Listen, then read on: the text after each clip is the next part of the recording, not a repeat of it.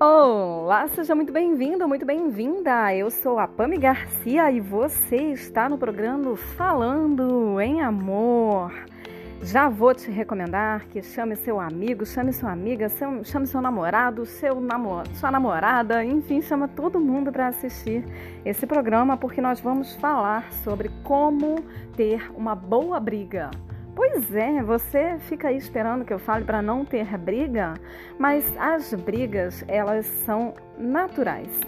Isso acontece porque você é diferente do seu parceiro e vice-versa. Não tem como ser diferente, né? Para para pensar, vocês nasceram em lugares diferentes, criados por pessoas diferentes, pensamentos diferentes, pontos de vista diferentes e tem tudo para dar ruim. Só que não precisa dar péssimo. Dar ruim de vez em quando acontece e é natural, faz parte da vida. A vida é feita de altos e baixos.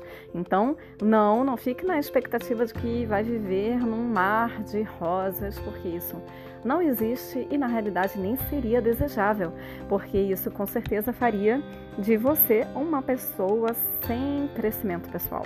E tenho certeza isso seria, no mínimo, muito tedioso. Então vamos lá, vamos falar sobre cinco regras para você ter uma briga de qualidade com o seu parceiro, com a sua parceira. O desentendimento vem, ele é inevitável por tudo que já foi dito, mas você precisa entender que se não seguir um script, se você não tiver um planejamento, vai dar ruim eternamente. E aí o ruim vai se tornar em péssimo e pode se tornar até numa separação, num divórcio, uma situação que tenho certeza você não quer passar, né? Então vamos lá. Você identificou o problema, ou o seu parceiro identificou o problema. Fechar os olhos para o problema não resolve essa questão. Então não ignore o problema. Encare de frente, com seriedade, com honestidade, com dignidade e maturidade. Tudo terminando com ad, para rimar, rimar logo. então é importante que você encare de frente. Ponto 1. Um. O ponto 2, minha gente, não precisa gritar. Eu sei que você se estressa, eu sei que você se indigna, mas começou a gritar? Vamos parar? Respira fundo, vai beber uma água, vai tomar um banho, dá uma volta no quarteirão e depois vocês continuam. Peçam desculpas e continuem de onde pararam, sem gritos, por favor. Terceiro ponto: não tenha medo de reconhecer um erro. Eu tinha uma cliente, o problema principal dela era essa questão.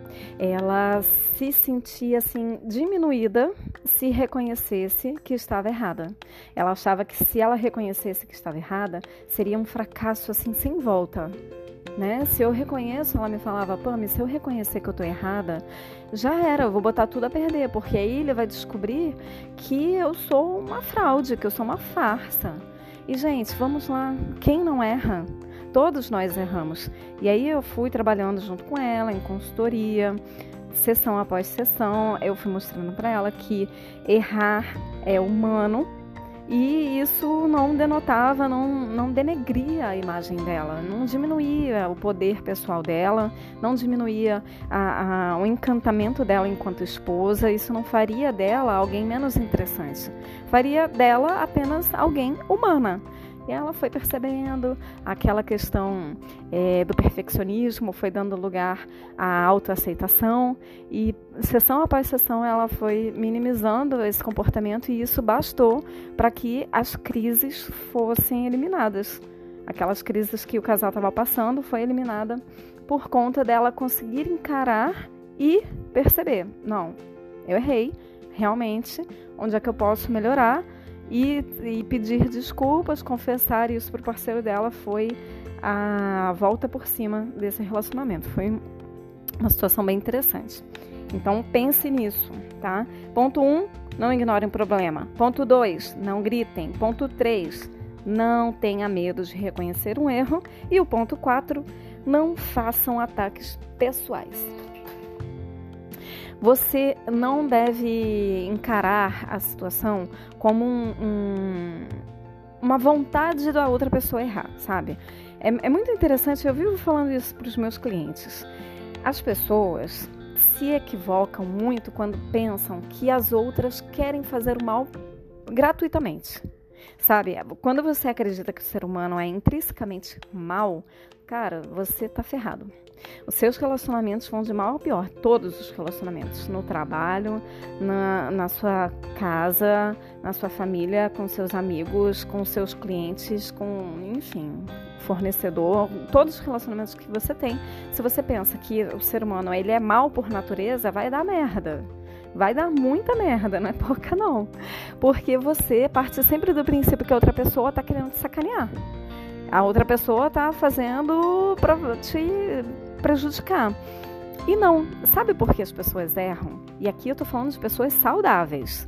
Não tô falando de psicopata, não tô falando de gente de má índole, pessoas que querem realmente causar uma destruição, né? E isso é, é um problema hum, psicológico, um problema emocional, um problema é, de interatividade social dessa pessoa, né? E aí não, não é dessas pessoas que são a minoria, 2% apenas da população tem esse, esse perfil, os outros 98% erram por ignorância. Ai, tá chamando as pessoas de ignorantes, Pamela? Não, tô falando assim, quando você não conhece algo, você não tem um ferramental, você não tem o um know-how, você não tem expertise, você é ignorante naquilo. Então, vamos, vamos voltar ao caso da cliente aí. Ah, ela é, não sabia reconhecer porque na cabeça dela ela não podia reconhecer que estava errada, porque isso seria a declaração de que ela é uma péssima mulher, uma péssima esposa, uma péssima é, um péssimo ser humano. E não.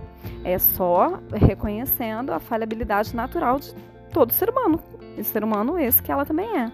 Então, a partir do momento em que você para com essa maluquice de ficar atacando os outros como se as pessoas quisessem de propósito te fazer mal, e não porque ela não está sabendo acertar naquele momento, por uma fragilidade, por um trauma, por um ponto de vista falho, ou não, né, gente? Às vezes a pessoa ela, vamos, vamos imaginar, uma outra situação aqui de um outro cliente também. Ah, é, eu vou falar para ele que é, tudo que ele está me fazendo tá, tá errado tudo a forma como ele me coloca. É, esse cliente ele vivia reclamando disso, que, que o parceiro dele era um casal homossexual, tudo que eles que o parceiro dele falava estava errado. E aí ele queria porque queria que a outra pessoa reconhecesse isso. E nesse caso em especial não se tratava de erros. Se tratava apenas de percepção diferente de mundo. Não era algo intrinsecamente errado, sabe? Ah, pô, não, não se tratava de violência, não se tratava de falta de respeito, se tratava apenas de questões corriqueiras. Por exemplo, ele vinha algumas vezes me falar: ah, eu quero dormir e o meu parceiro está estudando até de madrugada. Gente, onde que está o erro nisso, né? Ah, tem pessoas que são mais noturnas, tem pessoas que funcionam mais à noite e parece que, que ela entra em estado assim de flow, né? Que é aquele estado de que tudo funciona, tudo flui facilmente, ali depois de duas horas da manhã. Eu nunca vou entender isso porque eu não sou assim. Eu sou uma pessoa mais do dia. E aí esse cliente também era do dia e ele não conseguia entender essa situação. E a partir do momento que eu fui mostrando para ele, olha, você não, não pode ficar atacando seu parceiro porque ele não está errando. Ele nem está errando. Isso nem é um erro, é só um modo dele de ver a vida.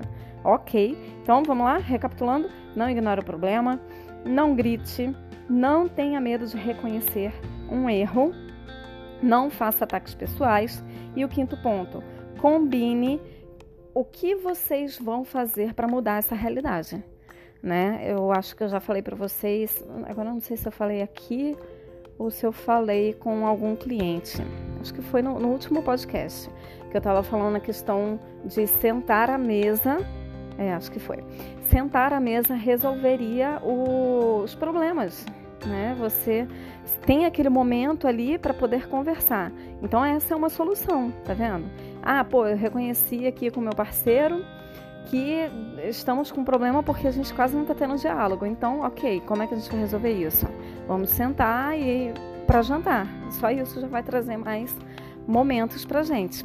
Uma outra questão, de um outro assunto, um assunto da sexualidade, é, eu vivo falando isso para os meus clientes também. Acho que tem até um curso no um curso no amor que eu falo sobre isso. Ah, pô, a gente não tá tendo não tá tendo um sexo ativo, sabe? Pô, quando a gente se dá conta, já se passaram dois, três, quatro meses e a gente não transou. O que que faz então, né? Vamos colocar na agenda esse sexo? Ai, Pame, mas pô, vai faltar espontaneidade. Ok, você quer espontaneidade ou você quer prazer na cama? Você quer presença ou você quer esperar lembrar? Você quer esperar não ter cansaço? Né? Então tudo tem que ser assim colocado com estratégia. Não fica esperando cair do céu, não. Ok? Vamos lá, minha gente. Espero que você tenha gostado do podcast de hoje e que recomende, que você compartilhe o link aqui do podcast para que mais pessoas possam também ter essas reflexões sobre amor e relacionamento. Muito obrigada pela sua presença e até a próxima!